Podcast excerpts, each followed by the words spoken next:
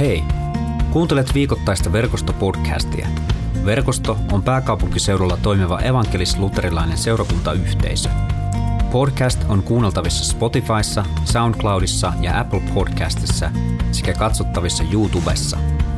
Lisää tietoa verkostosta löydät osoitteesta verkosto.net.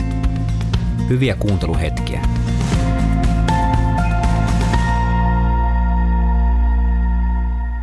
Seuraavaksi mennään päivän evankeliumitekstiin. Se löytyy Johanneksen evankeliumista luvusta 15 jakeet 1-10. Minä olen tosi viinipuu ja isäni on viinitarhuri.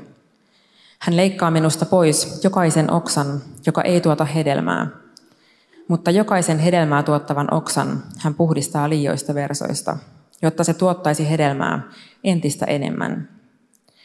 Te olette jo puhtaat, sillä se sana, jonka olen teille puhunut, on puhdistanut teidät. Pysykää minussa, niin minä pysyn teissä. Eihän oksa pysty tuottamaan hedelmää, ellei se pysy minussa. Ja samoin ette tekään, ellette pysy minussa. Anteeksi, ellei se pysy puussa. Ja samoin ette pysty tekemään, et, ette pysty tekään, et, ellette pysy minussa. Minä olen viinipuu, te olette oksat. Se, joka pysyy minussa ja jossa minä pysyn, tuottaa paljon hedelmää. Ilman minua te ette saa aikaan mitään. Joka ei pysy minussa, on kuin irronnut oksa.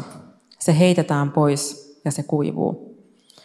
Kuivat oksat kerätään ja viskataan tuleen, ja ne palavat poroksi. Jos te pysytte minussa ja minun sanani pysyvät teissä, voitte pyytää mitä ikinä haluatte, ja te saatte sen. Siinä minun isäni kirkkaus tulee julki, että te tuotatte runsaasti hedelmää, ja niin osoitatte olevanne opetuslapsiani. Niin kuin isä on rakastanut minua, niin olen minä rakastanut teitä. Pysykää minun rakkaudessani. Joka noudat, jos noudatatte käskyjäni, te pysytte minun rakkaudessani, niin kuin minä olen noudattanut isäni käskyjä ja pysyn hänen rakkaudessaan. Pitkä teksti, jossa puhutaan muun muassa viinipuusta ja oksista. Konteksti, jossa Jeesus tästä teemasta puhuu, on, on sellainen, että pääsiäisateria on juuri ohi. Ollaan siis pääsiäistapahtumissa ja, ja ristiinnaulitseminen on vielä edessä, mutta se on jo hyvin lähellä. Ja, tässä Johanneksen evankeliumin näissä luvuissa 14 eteenpäin, niin Jeesus ikään kuin puhuu viimeisiä kertoja opetuslasten kanssa, tai hän ainakin niin kuin jotenkin vahvasti jättää sanomaansa opetuslapsille. Joten tämä on aika merkityksellinen teksti. Jos sä mietit, että sun pitäisi viime, viimeistä kertaa puhua jollekin ihmiselle, jotka on sulle tosi tärkeitä ja arvokkaita. Sulla on sellainen tilanne, että, että viimeisen kerran sä saat sanoa heille jotakin, mitä sä haluat heille kertoa. Niin mä voisin kuvitella, että kukaan meistä ei semmoisessa tilanteessa ikään kuin puhu niitä näitä, vaan niillä sanoilla, joita, joilla, joita me, jotka me ikään kuin jätetään semmoiseksi niin perinnöksi ää, viimeistä kertaa, niin niillä on todella painon, paljon painoarvoa. Ja mä, ja mä uskon, että kuka tahansa meistä, joka, joka viimeisiä kertoja pitäisi puhetta itselleen läheisille ihmisille, niin haluaa sanoa jotain sellaista, jo, jotka ovat aivan jotenkin erityisen merkityksellisiä ja tärkeitä. Että ikään kuin tämä on se asia, minkä mä haluan ennen kaikkea jättää näille ihmisille. Ja tämä teksti, mikä me just luettiin, niin, niin tämä on yksi niistä asioista, joita Jeesus jakaa opetuslapsilleen pääsiäisaterian jälkeen ennen, ennen ristiinnaulitsemistaan. Ja tässä Jeesus tosiaan puhuu viinipuusta. Puhuu siitä, että, että viinipuussa on hedelmää tuottavia oksia ja on niitä oksia, jotka ei tuota hedelmää. Ja mä ajattelen, että en tiedä susta, mutta mun kokemus on se, että tämmöinen raamatun kohta voidaan lukea hyvinkin monella eri tavalla. Ja ylipäätänsä, kun me luetaan raamattua ja ää, tulkitaan sitä, niin kukaan meistä ei voi tehdä sitä tyhjössä. Väkisikin siihen, miten me tulkitaan niitä tekstejä, vaikuttaa, vaikuttaa monikin asia. Toki muun muassa se, että missä kulttuurissa me eletään, mikä on se aikakausi, jonka keskellä me ollaan, ja, ja minkälaiset arvot värittää sitä aikakautta. Mutta siihen vaikuttaa yhtä lailla meidän jokaisen oma historia, ne lähtökohdat, josta jokainen meistä on tullut. Ja mä ajattelen, että ainakin ne meistä, joissa on sisäistä suorittajaa, ja mä ainakin itse tunnustan kuuluvani yhdeksi, yhdeksi heistä, niin tämmöinen teksti on tosi helppo tulkita semmoisena vaatimuksena. Ja, ja jollain tavalla semmoisena niin kuin mittarina, että, että taas kerran ää, niin kuin lukijana asettautuu siihen asemaan, että, että onko mä tarpeeksi, onko mä riittävästi. Jeesus puhuu tässä muun muassa siitä, että hän leikkaa pois jokaisen oksan, joka ei tuota hedelmää. Niin ei ole kauhean vaikea lukea tätä tekstiä ja ruveta miettimään, että, että voi ei, tuotanko mä riittävästi hedelmää. Mun pitää tuottaa hedelmää ja mun pitää yrittää entistä kovemmin. Ja vaikka mä yritän entistä kovemmin, niin, niin riitänköhän mä siltikään? Onko mä se oksa, joka leikataan pois? Mistä mä tiedän, että onko mä yrittänyt tarpeeksi? Mitä jos mä luulen yrittäneeni tarpeeksi ja sitten mä yhtäkkiä kauhukseni huomaankin, että mua ollaan leikkaamassa pois. Ja Jumala on pettynyt, pettyneenä toteaa, että nyt tämä oksa saa mennä. Ja älkää ymmärtäkö mua väärin. Meitä kutsutaan siihen, että me halutaan tehdä Jumalan tahdon mukaista elämää. Ja, ja muun muassa Paavali sanoi, että älkää väsykö tekemästä hyvää. Ja, ja niin sen kuuluukin mennä. Me Jumalan lapsina tahdotaan tehdä se, mikä on oikein. Mutta silloin, kun me tulkitaan tämmöisiä tekstejä semmoisen ahdistavan vaatimuksen kautta, niin mä uskon, että kysymys on siitä, että me itse asiassa käännetään meidän katse meidän omaan napaan. Me nähdään se meidän oma vajavaisuus. Ja niin on hyvä, koska mä myös uskon siihen, että Jumala hyvyydessään auttaa meitä näkemään niitä asioita niin meidän elämässä, joita hän haluaa vielä työstää. Mutta ongelma on se, että kun mä katson siihen mun omaan napaani, niin helposti alkaa semmoinen kierre, jossa mä ensin haluan korjata sen mun oman ongelman, joka mussa on. Ja sitten mä ajattelen, että kun mä oon korjannut, mä katson vaan siihen omaan napaani, ja mä ajattelen, että kun mä oon korjannut tämän oman itseni, niin sitten mä voin tulla Jumalan eteen. Sitten mä voin lähteä ryömimään sitä viinipuuta kohti. Mä oon se kuiva oksa, joka, joka nääntyneenä yrittää jotenkin selviytyä ja, ja viimeisillä voimilla ikään kuin ryömiä siihen viinipuuhun, viin, sitä viinipuuta kohti. Ja jos käy hyvin ja mä suoriudun riittävän hyvin, niin mut oksastetaan siihen viinipuuhun. Ja mä nyt vähän kärjistän tätä tulkintaa. Mutta ongelma on tosiaan se, että mä katson omaan napaani. Kun itse asiassa, kun me tarkemmin katsotaan tätä viinipuuvertausta, niin tässä itse asiassa tosi moni kohta puhuu identiteetistä, joka ei ole semmoinen orjan, orjan ja pelokkaan, ää, pelokkaan ahdistuneen suorittajan identiteetti, vaan se on lapsen identiteetti. Ja tässä viinipuuvertauksessa muun muassa puhutaan, että pysykää minussa. Jeesus sanoi, että pysykää minussa. Ensinnäkin se, että sä et voi pysyä, jos sä et ole ensin kiinnitetty johonkin. Jos meidän identiteetti on se, että me ollaan se kuiva oksa, joka epätoivoisesti pyrkii siihen viinipuuhun ja yrittää ikään kuin kelvata, niin sen täytyy olla väärä tulkinta jo pelkästään sen takia, että oksa, jota käsketään tai kehotetaan pysymään, niin sen täytyy olla ensin kiinnittynyt johonkin. Joten siinä, missä suorittaja meissä ajattelee, että mun ensinnäkin täytyy raivata tieni siihen viinipuuhun, niin Kristuksessa me ollaan jo viinipuussa kiinni. Ei omasta tahdostamme, vaan Jumalan rakkaudesta, Jumalan tahdosta. Ja itse asiassa Paavali kalatalaiskirjeessä toteaakin juuri tästä lapseudesta. Et siis enää ole orja, vaan lapsi. Ja jos kerran olet lapsi, olet perillinen Jumalan tahdosta. Joten Jumala on jo tahtonut, että sä olet osa viinipuuta. Kenenkään meistä ei tarvitse olla se kuiva oksa, joka yrittää ryömiä sinne viinipuuhun ja ansaita ikään kuin sen paikkansa osana oksia. vaan me ollaan Jumalan lapsia Kristuksessa. Ja me kuulutaan viinipuuhun. Toisekseen se, että kun Jeesus sanoo, että pysykää minussa, niin oikeastaan tämä termi pysyä voitaisiin voitais kääntää terminä jäädä. Jääkää minuun. Teidät on jo oksastettu Kristuksessa tähän viinipuuhun. Ja nyt Jeesus sanoo, että jääkää minuun, pysykää minussa. Ei niin, että ryömikää, ryömikää ja ansaitkaa se oma paikkanne tässä oksien joukossa, vaan Kristuksessa sinä jo olet viinipuussa. Ja nyt Jeesus sanoo, että jää tähän yhteyteen. Lepää tässä yhteydessä, jää tähän. Ja oikeastaan tämä termi pysyä, niin se voitaisiin myös kääntää, että se on ikään kuin termi, joka tarkoittaa, että ei lähteä pois. Älä lähde pois tästä yhteydestä, josta, johon sinut on jo kutsuttu. Joten meitä kutsutaan jäämään viinipuuhun, jäämään siihen identiteettiin ja siihen kutsuun, joka meille on annettu. Mä vertaisin sitä oikeastaan siihen, että jos miettii, että sä olet jonkun äidin tai isän lapsi, niin ei sun tarvitse, oli, oli se sitten sun vanhemmat kuolleita tai elossa, niin ei sun tarvitse niin yrittää pinnistellä pysyäksesi siinä lapseudessa.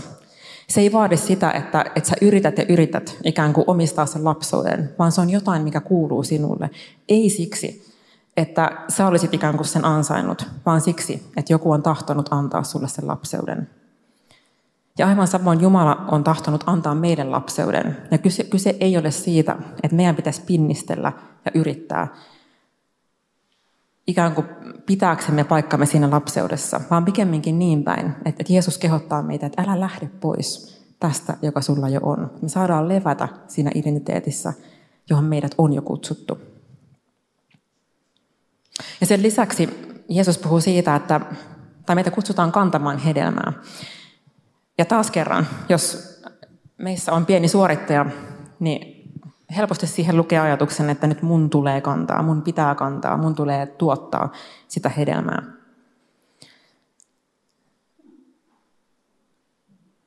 Mutta itse asiassa juurikin tämä termi tuottaa hedelmää, se, se voi myös kääntää niin termillä kantaa. Ja jälleen kerran mä ajattelen, että se kantaa kuvastaa hyvin sitä, että kysymys ei ole vain siitä, että me itsestämme, itsestämme niin kuin omin voimin pusketaan se hedelmä aikaiseksi. Koska ilman Kristusta kukaan meistä ei pysty tuottamaan oikeanlaista hedelmää. Jos sä mietit pientä lasta, joka sanotaan, että on vaikka neljävuotias lapsi. Neljävuotias lapsi ilmoittaa vanhemmille, että äiti ja isä, mä haluan leipoa. No mitä siitä seuraa? Äiti ja isä kantaa siihen kipot ja kulhot ja vedet ja kananmunat ja laittaa uunin päälle ja otetaan tuoli esiin, että lapsi nousee tuolille ja siinä se sitten vanhempien avustuksella tekee taikinaa ja vanhempi mittaa jauhot ja kaadetaan yhdessä ja sitten sekoitetaan yhdessä taikina ja kaadetaan se yhdessä vuokaa ja laitetaan uuniin. Sen jälkeen lapsi voi sitten, kun kakku tulee uunista, niin ilmoittaa, että mä oon tehnyt tämän kakun. Ja, ja hän ylpeänä kertoo, että tämä on mun aikaansaannosta. Ja niinhän se tavallaan on. Mutta tarkemmin ajatellen, se lapsi ei kykenisi tekemään yhtään mitään ilman vanhempia. Sillä lapsella ei olisi edes sitä kulhoa, ellei vanhemmat olisi ostanut sitä. Se ei voisi seisoa edes sillä tuolilla, jos ei vanhemmat olisi sitä hankkinut. Puhumattakaan siitä, että hän osaisi itse mitata ne jauhot tai vedet ja, ja, sekoittaa aineen. Jotenkin tämä ajatus, mä että me ollaan Jumalan lapsina samanlaisia kun meitä kutsutaan tuottamaan hedelmää ja kantamaan hedelmää. Me ei pystytä siihen omin voimin. Me ollaan ikään kuin niitä lapsia, jotka, jotka niin kuin meidän omassa elämässä ehkä nähdään ja pitäisikin nähdä sitä hedelmää, joka Jumala meissä synnyttää. Mutta miten helppoa on ajatella se, että tämä on mun synnyttämää hedelmää. Ja me ollaan vähän niin kuin niitä lapsia, jotka ajattelee itse tehneensä sen kakun, eikä eikä välttämättä oivalla sitä, että itse asiassa mikään siinä kakussa ei olisi mahdollista, ellei joku mahdollista sen. Joten vaikka meidän elämässä näkyy hedelmää, niin meille on annettu valmiina kaikki se, mikä mahdollistaa sen hedelmän tuottamisen. Eli vaikka me tuotetaan tai kannetaan hedelmää, niin meille on annettu valmiina kaikki se, mikä mahdollistaa sen. Me voidaan, olla, me voidaan valita olla haluamatta tuottaa hedelmää, koska Jumalan valtakunta ei ole diktatuuri, jossa ollaan pakon edestä. Ja mä uskon, että sen takia Jeesus sanoi, että pysykää minussa, älkää lähtekö pois. Mutta se, että me tuotetaan sitä hedelmää, tapahtuu vaan ja ainoastaan siksi, että joku meissä suurempi tekee meissä omaa työtänsä. Joten palataanpa siihen omaan napaan. On hyvä, että me huomataan itsessämme niitä asioita ja niitä piirteitä ja seikkoja, jossa me ymmärretään oleva, olevamme vajavaisia. Mutta jos me jäädään ikään kuin tuijottamaan siihen omaa napaa, niin me ei, saada, me ei niitetä siitä mitään muuta kuin omavoimaisuutta. Ja sellaista hedelmää, joka ehkä näyttää aidolta, mutta se ei ole Kristuksen synnyttämää. Ja sen takia meitä kutsutaan nostamaan katse meidän navasta Kristukseen. Ja mä ajattelen, että se on myös osa sitä pysymistä Kristuksessa. Ja se, mikä mahdollistaa sen, että me voidaan ruveta kantamaan oikeanlaista hedelmää. Jopa niinä hetkinä, kun meistä tuntuu, että mulla ei ole edes halua tehdä sitä, mikä on oikein. Jumala on meidän kanssa. Joku joskus hyvin sanoi, että, että jos mä en pysty rukoilemaan, että minä tahdon tehdä sinun tahtosi, niin mä voin rukoilla, että Herra, minä tahdon tahtoa tehdä sinun tahtosi. Ja niissä hetkissä, kun me ollaan siinä tilanteessa, että musta tuntuu, että mun elämä ei tuota hedelmää. Ja vajavainen minä ei aina edes tahdo tehdä sitä, mitä tarvitaan, jotta se, jotta se mun elämä voisi tuottaa sitä Jumalan synnyttämää hedelmää.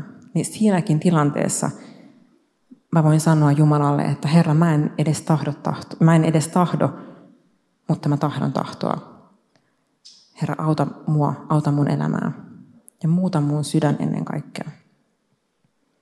Ja mielenkiintoistahan on se, että kun Paavali Karatalaiskirjeessä kuvaa hengen hedelmiä, niin nehän itse asiassa ei ole tekoja, vaan ne on sydämen asenteita.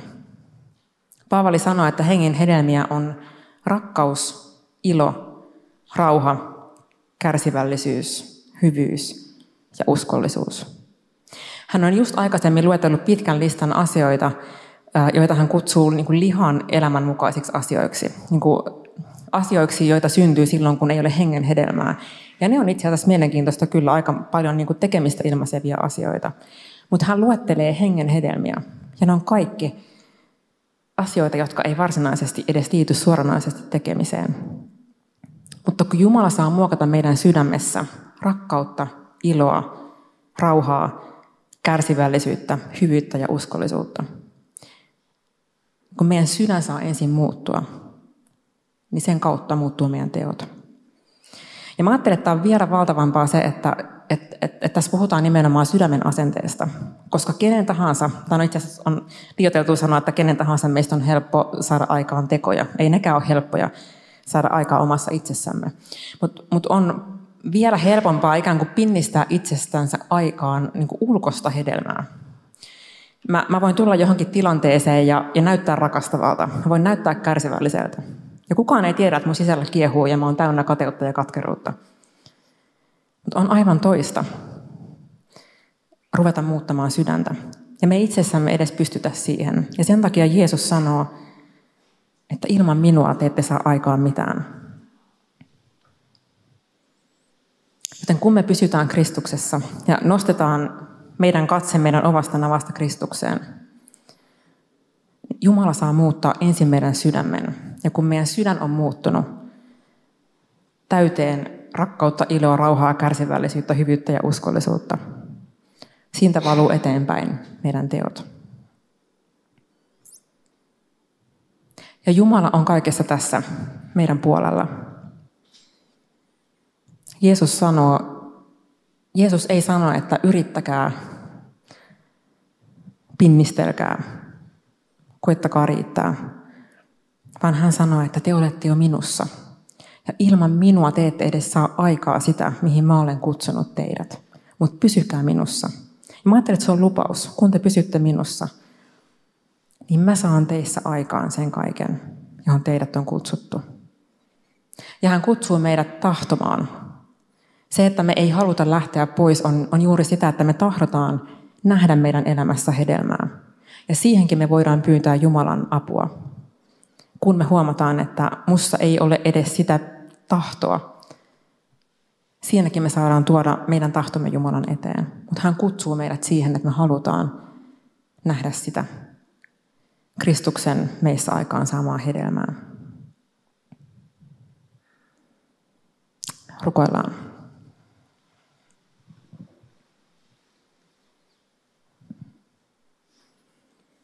On isä ihmeellistä ymmärtää ja tulla muistutetuksi siitä, että sä olet kutsunut meidät ensin. Sä olet rakastanut meitä ensin. Ja niissäkin hetkissä, kun me huomataan oma vajavaisuutemme, niin sä annat meidän lupauksen siitä, että mä olen, minä olen teidän kanssanne.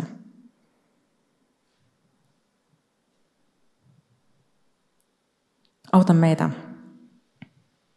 muistamaan se, että sä olet meidän puolellamme. puolellamme. Sä olet se, joka kutsut meitä siihen, että me ei lähdetä pois. Sinä olet se, joka olet jo kutsunut meidät yhteyteesi. Ja sä olet se, joka olet jo antanut meidän lapseuden. Ei orjaa, orjan osaa, vaan lapsen osan. Mä isä rukoilen sitä, että auta meitä uudistamaan meidän sisimpämme niin, että me nähdään se identiteetti, joka Kristuksessa meille on annettu. Ja Isä, auta meitä tahtomaan. Ja jos meillä ei ole tahtoa, niin auta meitä tahtomaan tahtoa. Tahtoa tahtomaan. Kiitos siitä, että sinä, Isä, julistat meidän lapseutta. Ja julistat meille sitä, että Kristuksessa me olemme osa viinipuuta. Ja Kristuksen kautta me saadaan tuottaa hedelmää.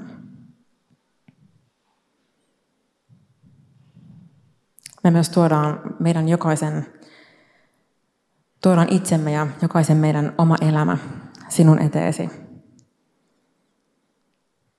Sä näet kaikki ne asiat, mitkä meitä jokaista ehkä painaa. Ne asiat, missä me ollaan rikottu. Missä me ei olla osattu tuottaa sitä hedelmää, jota meitä kutsutaan tuottamaan. Me rukoillaan sitä, että anna anteeksi meidän syntimme. Anna anteeksi ne asiat, joissa me ollaan oltu vajavaisia, rikottu, laiminlyöty, jätetty tekemättä. Kiitos siitä, että Kristuksessa, Jeesuksessa, sinä julistat meille anteeksi annon. Isä, sinä olet antanut täydellisen sovituksen Jeesuksen ristin työllä. Ja saa julistaa jokaisen synnit anteeksi annetuksi. Isän ja pojan ja pyhän hengen nimessä. Aamen. Kiitos kun kuuntelit verkostopodcastia.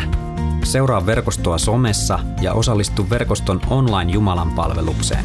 Suorana sunnuntaisin kello 17.00 osoitteessa verkosto.net.